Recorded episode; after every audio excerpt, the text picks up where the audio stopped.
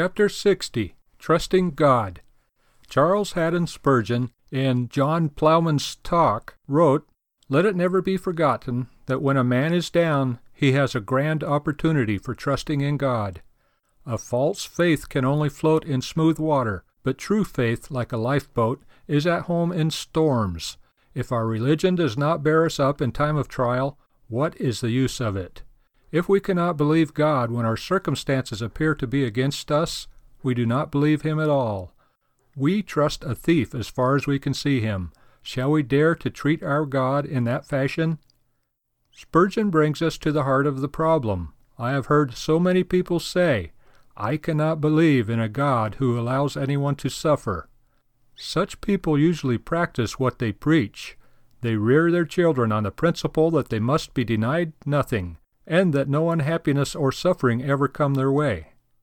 Then, when their children grow up, they fail to understand why their children are such vicious characters and cause everyone, including themselves, such grief. But I gave them everything, they say, in bewilderment. God does allow us to suffer. He does lead us through the valley of the shadow of death, Psalm 23 4. And more saints than one have had the psalmist's experience of troubles so great that they threaten to swallow me up.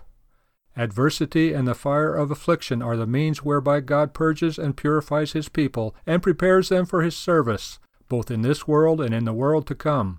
The School of Adversity does have an award for its graduates.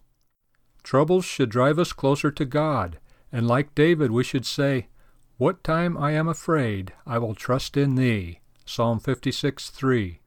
None of us enjoy our troubles, but in looking back, we can recognize that without those troubles, we would never have gained the wisdom and growth we have. This is only possible, and troubles can only work together for good for us. Romans 8:28 makes clear if we love and trust God.